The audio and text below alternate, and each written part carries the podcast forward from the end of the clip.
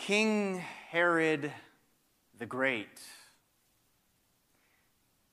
He was a ruthless leader, King Herod the Great. He, he gave himself the title of King of the Jews, and he did indeed fancy himself the greatest.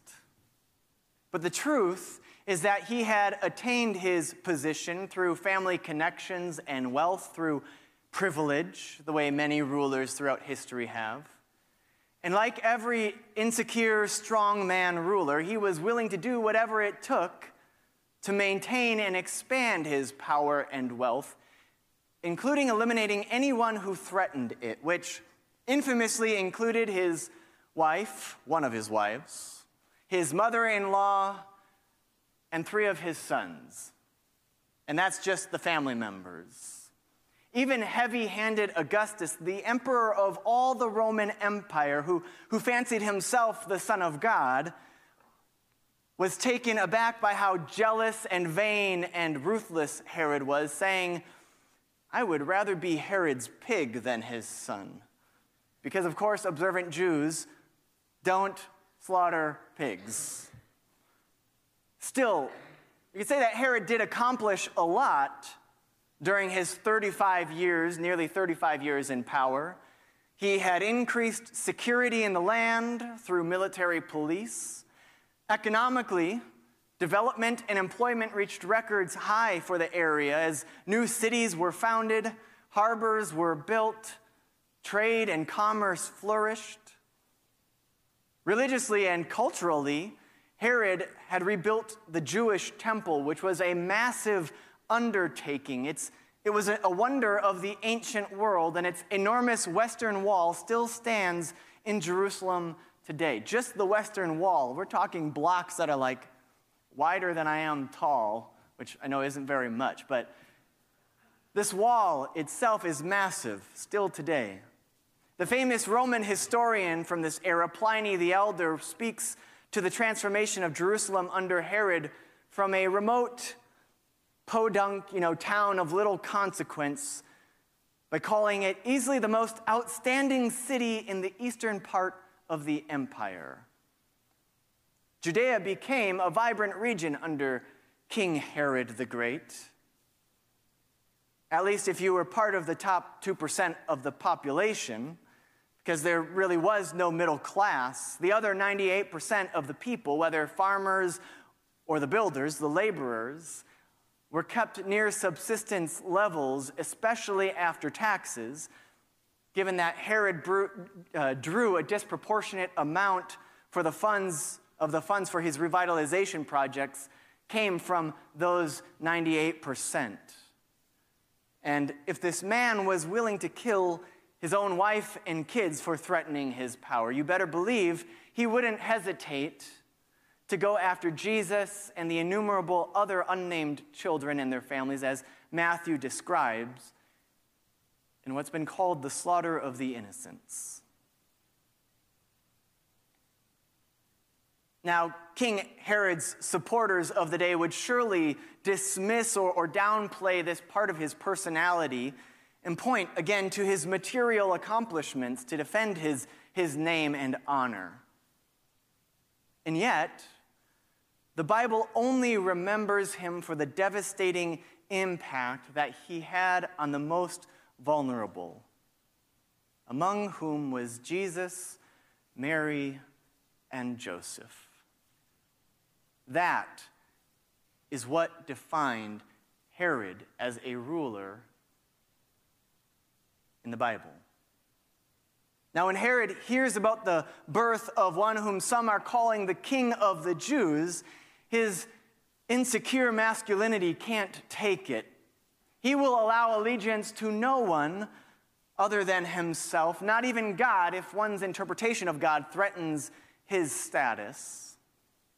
This is King Herod the Great and his world.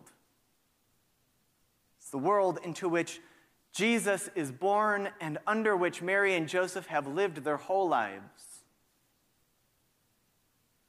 And then along come the Magi. By the way, just to clarify, the Bible never specifies that there were three. that they are kings, nor even that they were men. In fact, the Greek word used for them, magoi or magi, refers to astrologers, as those who look to the skies for signs, which again, you know, kind of makes sense since they're following a star. Needless to say, they are foreigners, likely Persians from modern day Iran, who practice a different religion, among the first to arrive at the cradle of God. And even more, we might actually question whether they were men, since they were willing to pull over and ask for directions without hesitation, which I don't know about you, but doesn't sound like a whole lot of the men I've known in my life, but I digress, okay. Anyways, the wise women eventually get the directions they need and continue on to find this newborn in the hillsides of Bethlehem, not far from Jerusalem. Shortly after their arrival, Joseph once again has a vision in his sleep that Herod is after his child and they need to go now. Together, the family makes their way through the cover of night, crossing the treacherous terrain of desert mountains and valleys, continuing southwest toward the border, hoping to cross into Egypt without being overcome by either the elements or security forces. This is the world into which God chose to be born as absurd and backward and upside down as it may seem, this is where our scriptures say this is to whom and the way that God chooses to come into our world and into our lives. The one who goes on to proclaim that the last shall be first and the first shall be last knows what it means to be rendered least and last of all in the world in his own body and life. And I have to imagine that God would choose it still today. That the face of Emmanuel, the God who is always with us, is Rohingya Muslim, is undocumented, is all those being tortured in Afghanistan, is the women being murdered in Iran? Is the man on death row in Texas? Is the houseless transgender teen kicked out by their Christian parents? Whatever you do or do not do for them, you do or do not do for me, Jesus says in Matthew 25. I am them. As the book of Hebrews in the New Testament puts it, through Jesus, God became like us in every respect, with all its ecstasy and joy and all its risk and tribulation. And so, the author adds, take solace whenever you suffer, knowing that through the body and life of Jesus, God also knows the depths of the fear and uncertainty and pain that you are facing. Take heart. As we settle into this story more deeply, though, this morning I want to shift our focus from this place to the Magi to these astrologers, these wise ones, and, and how they might both inspire and challenge us on our own journeys of seeking God. Now, being from another land and, and not knowing any better, the Magi, when they encounter King Herod the Great in Jerusalem, they disclose that they are looking for one who has been revealed to them as the Messiah, the King of the Jews. They've come to pay homage to this great one whose life will alter human history. At this point, Herod might well be thinking that they've come to worship him, until they add, of course, that in a vision, this one was revealed to them as, as a newborn. And so Herod immediately begins forming a secret plot, intending to use the Magi and religion for his own devious ends. And so, after consulting his state approved religious leaders, Herod sends the Magi to the nearby hillsides of Bethlehem, telling them to return and report back to them, back to him, once they, they do in fact find this newborn, exactly where he is, so that he too can go and pay him homage. But as we know, Herod is no more interested in worshiping or honoring Jesus than he is in sharing his title of king. But off the Magi go, following that star, until they arrive at the cradle of God, an animal's feeding trough. As they rest that night, they have another vision not to return home by the same route through Jerusalem and Herod, but, but to return home by another way. As I sat with the Magi this week, my mind kept wondering what could have possibly possessed them so deeply that they were willing to set out on a distant journey, not knowing where it would lead them, not knowing what that future held, whether it would be worth it, what they would encounter, but to go forward anyways trusting that journey? What, what hopes and fears, what longings stirred within them, fueled, fueled their seeking, kept them going on that journey? And what is this, this star that they follow? The star that claims them so deeply that they can follow it, and yet no one else seems to be able to to notice it, to see it. Did, did you see that in the text? Right? Like, if the star is that bright and obvious that you can follow it from a distant land, I would think you shouldn't have to be an astrologer or have a telescope to be able to follow it, right?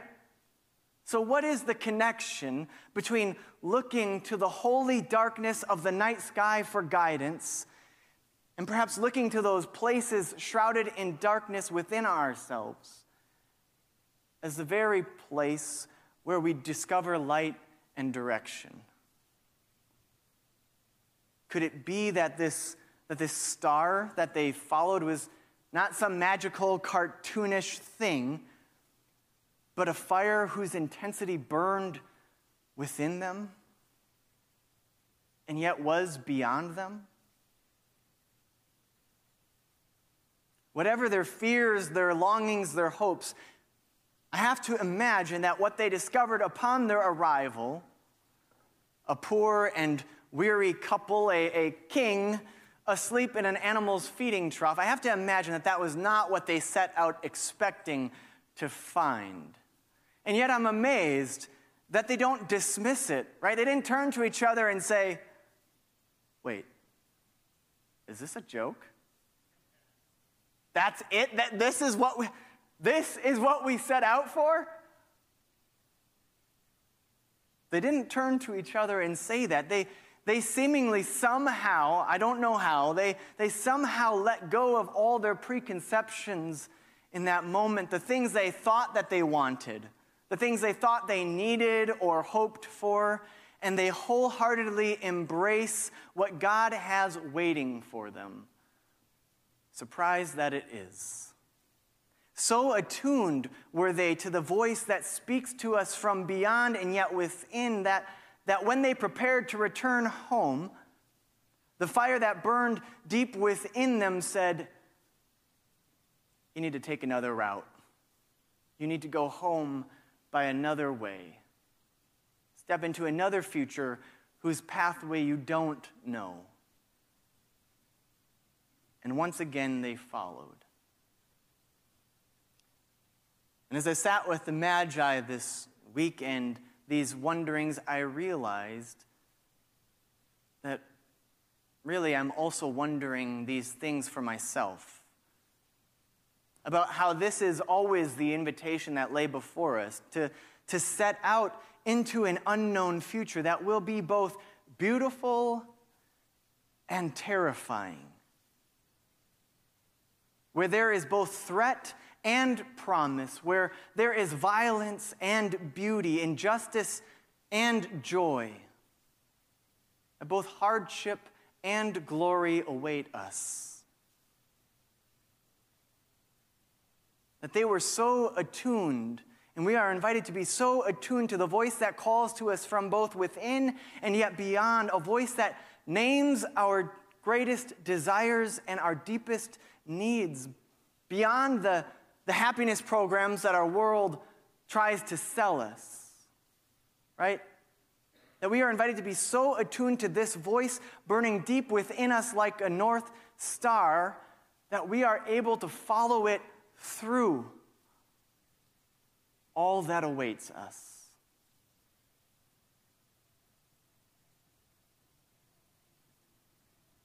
And so, as we set out into a new year, with all the hopes and possibilities that early January holds for us,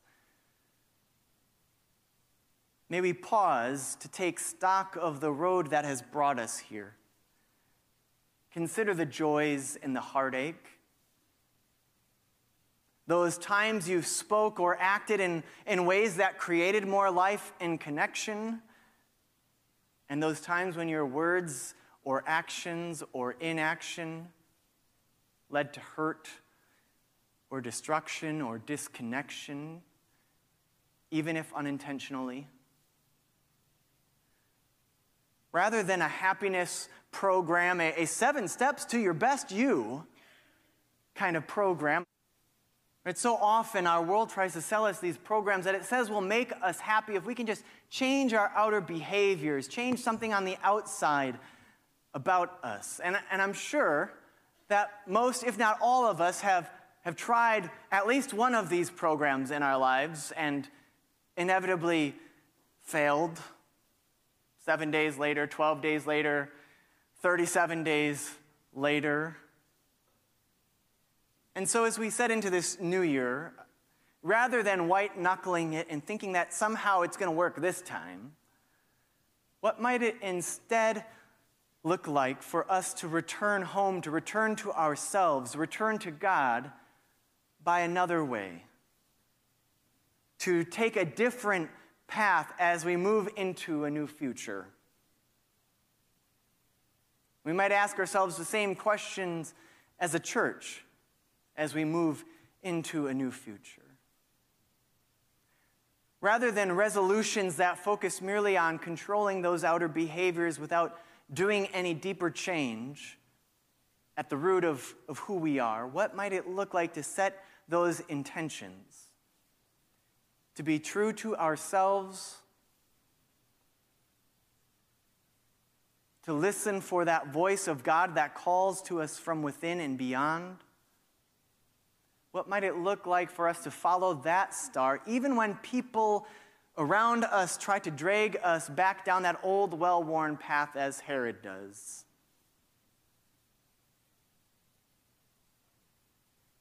What is required of us as a church?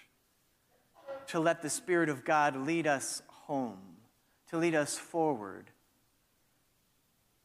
by a different road than the one that has brought us to where we are. Arise, friends, shine, for your light has come, and the glory of the Lord has risen upon you. Amen.